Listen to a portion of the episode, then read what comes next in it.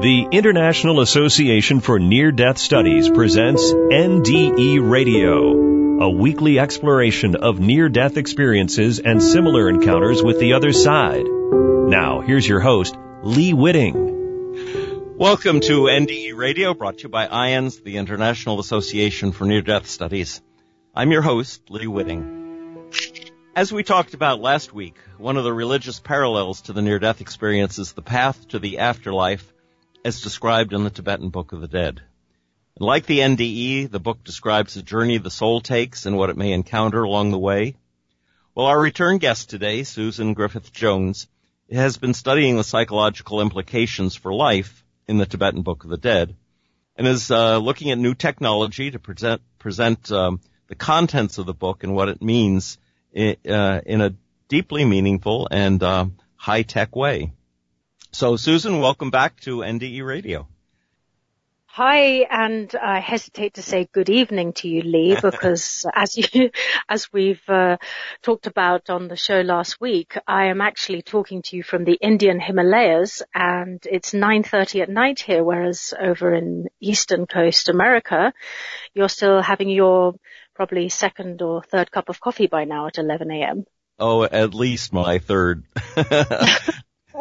I, I, I, I, am addicted to coffee, so um, you know, it's it, it, the technology is truly amazing. I'm hearing you more clearly than often. Uh, we talk to people in, in this country by phone. They uh, Dave connects with them by phone, and I Skype in.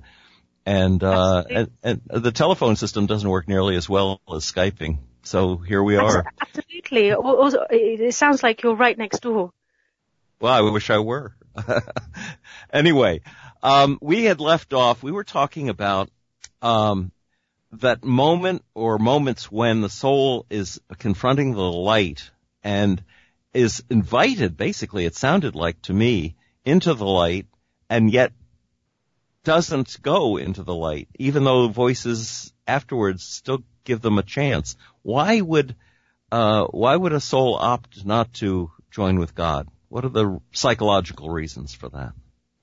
Oh wow, Lee, you're asking the million dollar question here. I mean, I can only ask, uh, answer that question with uh, what I've read or what I've heard from various literatures, uh, and deduce what, uh, you, you, know, what I can logically in my, from my frame of consciousness that I'm looking at it from, which is human being and human body, I can only answer the question from, from that perspective, from that human perspective. And I suspect that this answer needs a perspective much, much more elevated than what I'm actually going to be able to give you. But uh, the Tibetan Book of the Dead does have some answers to that question because it says that if you are not practiced, in other words, if you have not habituated yourself to the sort of uh, meditation experiences or rather because we're not actually searching for experiences per se, but the uh, the state of mind that you would be in or you would find yourself in when you go beyond the physical body at that point of death, uh, then if you're not habituated to that state of mind, then it may be that this state of light is so awe-inspiring that you actually flee away from it in terror because it's just too powerful. And I think that brings us to another point, and I, I don't want to go off tangent here, but I think this brings us to another point that uh, we do this to our own psychological self in life, that we are actually so powerful as beings, each one of us has this potential to be so powerful that we also flee away from our own potential. And this is, as it's written in the Tibetan Book of the Dead, is almost like an allegory for that psychology that we face in a very realistic day to day way. Mm. What would be the powerful enlightenment that we could experience in this life that, that compares to uh, the light that we've been talking about? Well, I think again, from a, a day-to-day point of view, if we can retain that state of mind that is beyond the um, getting fixated into emotions or sensations, then um, that is what will protect us, naturally protect us from being touched by all the various moods, emotional states, and uh, reactions that we as human beings are constantly uh, uh, that's constantly occurring to us just by with, without us even consciously doing it. I mean, somebody comes to you and, and says something nasty and then you react. It's like, what the hell? What are you saying to me? You know, without even thinking. So with more conscious, uh, awareness of how we are reacting and also managing our emotional states and allowing us allowing to ourselves to see that those emotions and sensations and feelings and reactions are only really coming out of that same space all the time. They're rising and dissolving like waves in the ocean, as is said in the texts. Mm. So, um, if we can go beyond those states of mind which will harm us and cause us suffering, then that in itself is almost like uh, a, a, a state of mind. I don't want to call it enlightenment because I haven't got a clue what that really means as in hmm. from my human consciousness point of view. I can only take huge guesses at what it could possibly mean to be enlightened. But if we can spare ourselves the suffering of day to day and moment by moment conscious, uh, um, kind of combating ourselves with our own conscious reactions, then we're already in a very good space. But it does take uh, conscious awareness to to do that of retaining this this ability to see where we are at any moment of our of our life in our you know and I'm just talking about our day to day existence going to the shops or driving the car or, or, or cooking a meal. Right. You know all the Would, time we've got these thoughts and emotions going on in our head. And Susan, um, Susan would, you, would you say that uh, karma then is our psychological condition as opposed to uh, the collection of deeds and actions that we've done during our lives? Sorry, did you say a cycle? No, would would you say would you define karma as being a psychological condition as opposed I heard right, you say cycle, psychological yeah, condition. Psychological condition as opposed to um, just you know the things that we do, the actions mm-hmm. that we that we do during our lives, or is it a combination mm-hmm. of both? Well, I mean, if you think of every type of feeling, sensation, or emotional thought as a kind of frequency, let's bring it into scientific terms here. If you think of it as a kind of frequency that you're emitting, that is going to have a re- reaction back upon you, that same whatever you are emitting is going to return to you, um, then it's it's something which is so honest and cannot can never ever be cheated in that sense because whatever we give out is going to come back to us, and we cannot ever um, deny what comes back to us as something separate from what we have created ourselves.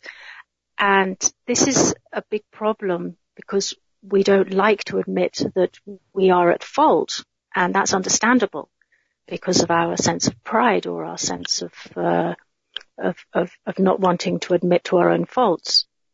Um, but at the same time, this, uh, uh, reaction that we are receiving all the time is uh, it, it, we, we, we try and, and, and blame it on somebody else. So then we become victims. But that at the same time is also we're digging digging our own hole.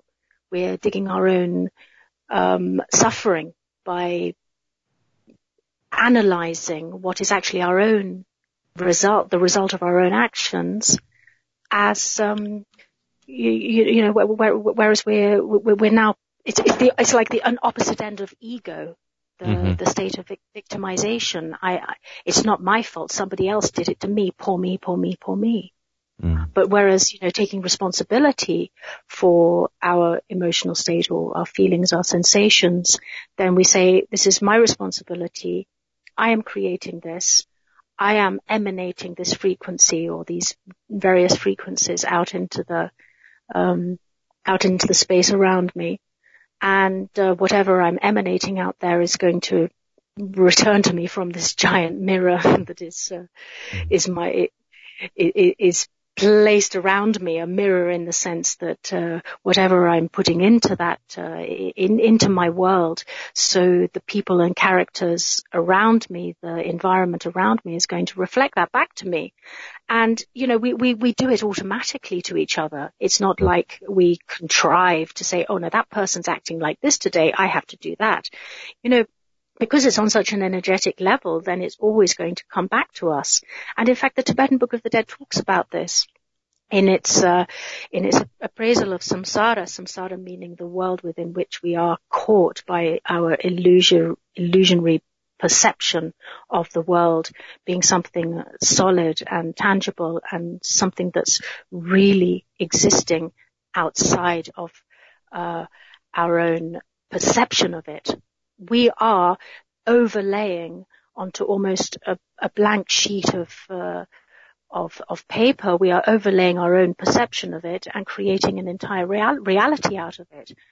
Whereby if we stand back, as the Tibetan Book of the Dead tells us, if we stand outside of these six realms, that it divides this whole, um, this whole region of samsara, which is uh, basically an allegory for all our emotional states, then uh, we can retain this more, I hesitate to use the word neutral state of mind because it's not a nothing state of mind, which is a state of mind which is fully aware of its position within the space that it's occupying and is no longer uh, grasping or fixating to any particular aspect of it.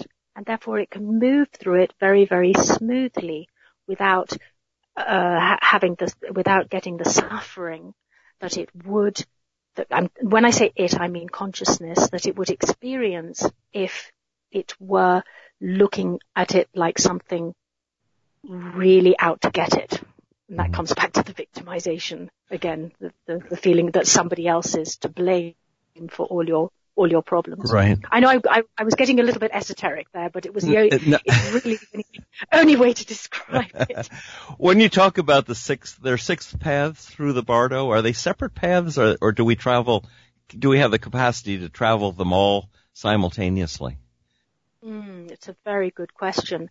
The six realms, per se, rather than paths, are like air zones within our own mind that are created by emotional states that fit almost like within that bandwidth of frequency.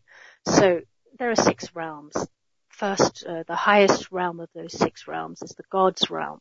And that doesn't mean, you know, a bunch of gods sitting around like, um, you know, deities in the sky on fluffy clouds.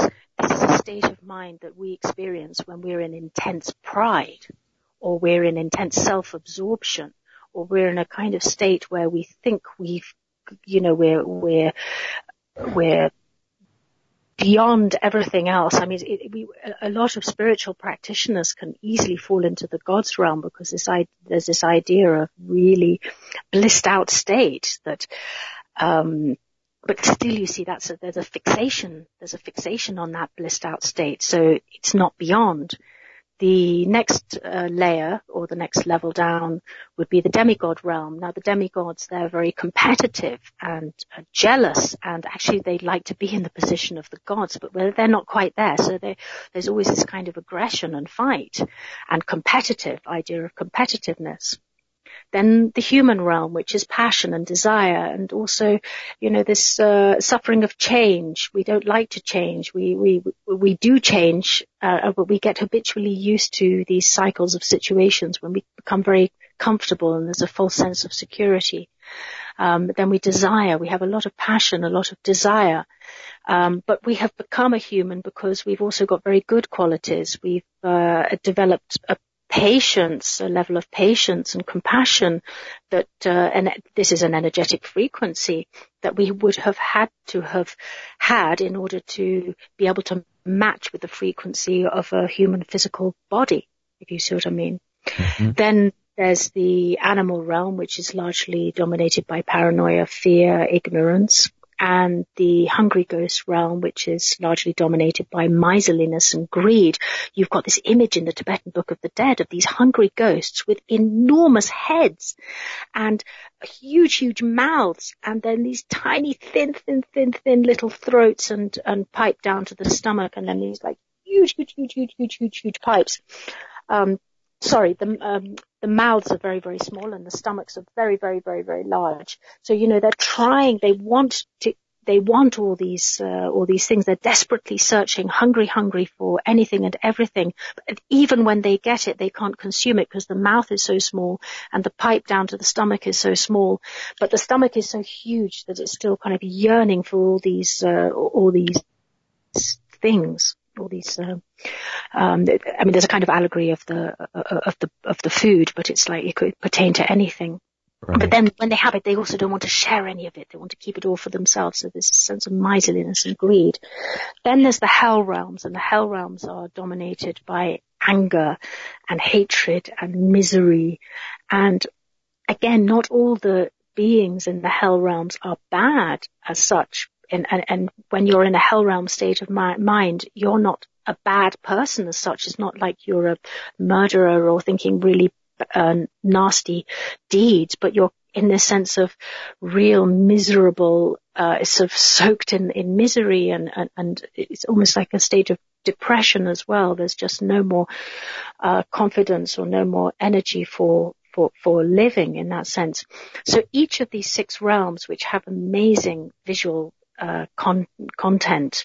Uh, they're described in, in, in a way that's you, you, you, know you, you can really go to town with if you're doing a, a multimedia exposure of it, which is what I'm doing, because there's so much allegory and imagery that's really very very pertinent and means um, um, gives off a very very uh, good and correct meaning to what it's trying to say.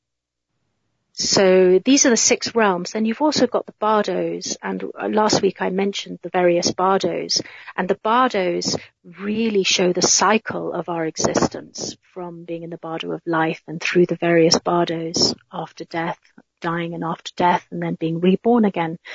Um, six bardos are mentioned in particular, and these bardo uh, states are occurring within uh, uh, not as a linear uh, progression like it would seem if you were to read the Tibetan Book of the Dead A to Z, but they are also occurring at any moment in our in, in our day-to-day life. Um, for example, uh, actually, it's a really, really good allegory of our thoughts as well. A thought is born. That's the bardo of becoming. A thought stays a while. That's the bardo of life. A thought dies. That's the bardo of dying. Then in between one thought and another thought, there's a, a, series of microsecond things that happen in our mind which we never see because it just ha- flashes by far too fast, which are these visualizations of these, we, we talked about before last week, the peaceful and wrathful deities and the clear light. And if we are able, and this is what we habituate ourselves to doing when we're in the meditation of the Tibetan Book of the Dead, is to try and see this progression of consciousness into a thought, how it stays, remains a while, how it dissolves, and then to try and not, and, and, and see the space between the last thought dissolving and the next thought arising. And that, those bardo states in between the thought dying and the new thought arising is described in so much detail in the Tibetan Book of the Dead as the period between death and birth. So you see, it depends on which level we actually uh, perceive the Tibetan Book of the Dead. It's a, it's uh, pointing to our conscious situation now in this moment it's also pointing to this very A to Z linear process of our existence. So, and, and other things too. I mean, I'm only citing several examples here. Mm-hmm. So you see, as we go into the book in more detail and as we read it again and again, we start to notice all these different symbols and connections it has with our moment by moment day to day existence. And this is really what I want to show in my multimedia projects of the Tibetan Book of the Dead. I'm not so interested in just showing an A to Z linear process of our existence. I mean, that may come into it in one way, but I'm more keen in getting people to immersively experience themselves in this moment of now and the psychological process that is occurring, uh, whether it be through showing biofeedback in the brain or heart rate variability or pulse rate, or there are various other ways. I mean, there's even um, we can get into uh, some more debatable um, ways of, uh, for example, measuring the aura or, or, other things. But a lot of people are very interested in this, and they like to see how their entire bio state is, and um, to be able to experience where they are in their reality in this moment, and how that uh, how that is mm-hmm. uh, affecting their own their own existence. So the technology that you're envisioning, is this a personal experience? It's not like an audience experience where people go to a movie and, and, and see something that tells them about the Book of the Dead. This is something that's going to, um, take, it's a one-on-one, uh, event as you, as you see it? At the mo- well, I have, like I said, I've got various uh, various different projects in mind, but one of the projects that I do have in mind is this very immersive uh, experience where people will be able to see from their own biofeedback their own personal situation within a, a setting that could be a virtual reality experience or even um, could be a, a contrived environment, like a, a, space of a, a, a room which has uh, certain items set up in a certain way, and um, that they would experience their own reaction and their own consciousness as they're moving through, whether it be a virtual reality experience or, as I said, this uh, um, this environment which would provoke certain reactions, and then see moment by moment their reactions and how their consciousness is is is in that moment according to um, the environment that they're in and how, how then they can see how they personally perceive this or it may be unexpected to them how how how certain reactions will will come back at them. Um, i believe that an immersive experience is much more powerful than just seeing something, even a, a 3D film, which could be uh, going on around you in a 360 degree manner. Still, there's a sense of that there, there is an immersive experience in that sense, but there is a sense of being removed from that.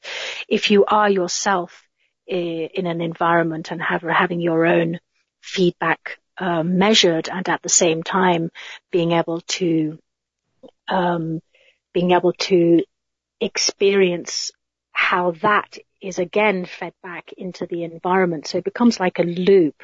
So you react to the environment, you see how you re- you are reacting to the environment, and that feeds your own feedback back into the environment. So you have to you're continuously combating your own feedback, if you see what I mean. It's like a loop. You know, it, it sounds to me like, uh, now you studied with, uh, Buddhist masters for many years. It sounds almost like a technological Buddhist master. Wow. That would be, um, I mean, that would really be something amazing to have as in a person who could do that for you. But as with uh, any kind of self-development or spiritual progress, the only person who can really, excuse me, who can really help us is ourselves. I mean, we can get guidance on the path, but ultimately the only person who can really, uh, really advance themselves on the path is, uh, is through your own endeavors. And I think this is also really important to point out because we spend so much time in denial of our own faults by blaming others and but then on the other hand we become victims which also keeps us in a certain um, certain frequency of uh, our energetic frequency is very um, very base level when we're when we're victims. We can never come out of uh, come come out of, mm. of that state. And so we we really really need to be honest. We really really need to look in in, in the mirror. And what I want to create is something that causes us to do that. And at the same, without being nasty, say, "Hey, look at who you are. You're so bad." I mean, not like that. Not at all. It's it's not not for that kind of um, that kind of result. It's really to say, you know, actually see how marvelous you are. You know, you may have thought that you, you didn't have this kind of capacity, but look at the capacity that you do have. So it's almost like on the other, is on the other foot. It's like saying to people, uh, you know, you have all this wonderful equipment, your mind and your uh, human body, which together, when, when your mind and your body come together, uh, you have this potential to, to experience what it is to really firstly be a human being and also to go beyond that state, uh, which is described in various spiritual texts, uh, including the Tibetan Book of the Dead. In the in the case of the Tibetan Book of the Dead, it's uh, it's called the clear light experience, which, uh, as we mentioned last week, it's described as if it were a child leaping into his or her mother's arms. I mean, there's that level of familiarity. So we know this state of mind and we understand what it is when we meet it. So coming back to your original question of why would anybody run away from this beautiful state of mind? And I'll repeat what I said in the beginning is because ultimately we are too afraid to be the wonderful being that we actually are and therefore being afraid of our own power, we run away from it and we hide in, uh, in, in, in, these little spaces of, of victim or um, emotion or this and that, which keeps us entrapped inside this cycle that uh, we don't get released from until we see see it for what it really really is. Do you think and, do you think when your technology is perfected that you could prepare people to not be afraid of the light, but to go into the light at their death? Uh, that would be incredible and I would wish that technology would be able to simulate that. But in order to simulate it, you see, technology doesn't have its own capacity. We as humans have to code the technology. So we can only code what we know and to code something like a clear light state would be um, I, I, don't want to say it's impossible, but I, I, just don't see how it could be possible to know that state and for human beings to be able to actually uh, put that state into a technological device.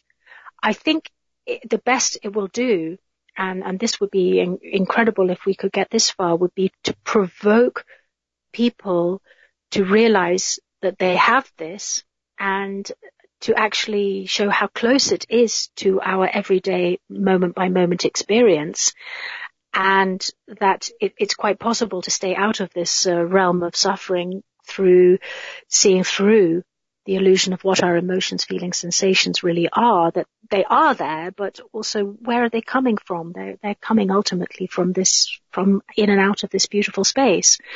So again, it's kind of habit. It's habituating yourself to, to seeing your own, um, existence as that rather than, um, you know, this c- collection of, uh, gross material, um, things and experiences that we have to have in life, which we can have as well. I'm not denying that. I'm saying let's have everything, but let's see what it, let, let's see it for what, what it really is so that yes. it doesn't harm us. Exactly. Otherwise it's going to come bite us and sting us. So Su- this, Susan? this would be, this would be a great end. Susan, I'm sorry to say that we are out of time again. Oh my um, goodness. Really, that went by at a, at such a... so, so fast. Please, uh, tell people, uh, how to find your website. Uh, yeah, all my books and my films, my writings and events and other things that I've uh, taken part in are all to be found on my website, which is www.pyramidkey.com, as in pyramid, Egypt, Mexican pyramids, key as in key to the door. So regular pyramid key, pyramidkey.com. That's it. Thank you so much for, for doing this. This has been fascinating if listeners would like to hear the show again or any of our past shows, and I would urge you to go back and listen to the, our first uh, interview last week with Susan, go to our website at nderadio.org and hit the past shows button. For information about IANDS, go to their website at iands.org and be with us again next Monday, 11 a.m. Eastern for more uh, NDE radio. This is your host, Lee Witting, saying thanks for listening.